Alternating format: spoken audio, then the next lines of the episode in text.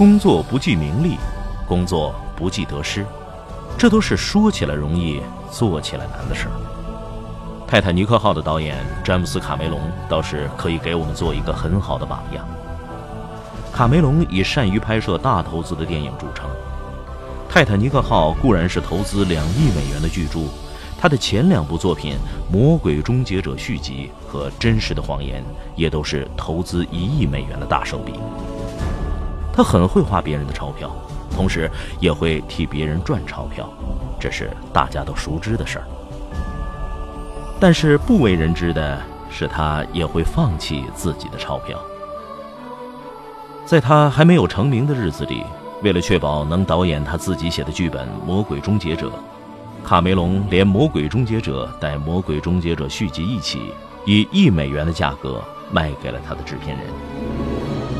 拍《真实的谎言》的时候，由于需要追加三千五百万美元的拍摄资金，他又放弃了自己对这部电影的所有权。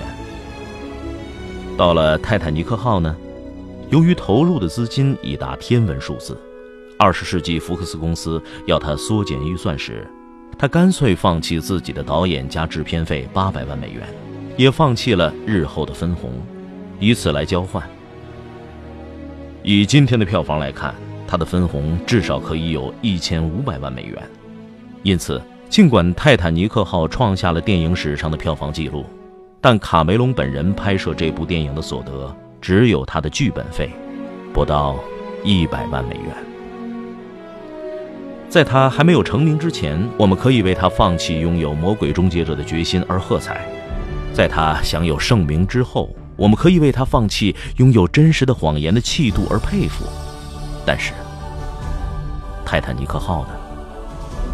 这肯定是一部他认为会成功的电影，他也早就有了充分的本钱和条件来坚持自己日后应得的两千三百万美元的个人所得。我们不必为他喝彩了，我们相信他是一个真正不计名利、只为工作而工作的人。名利可以如何不计？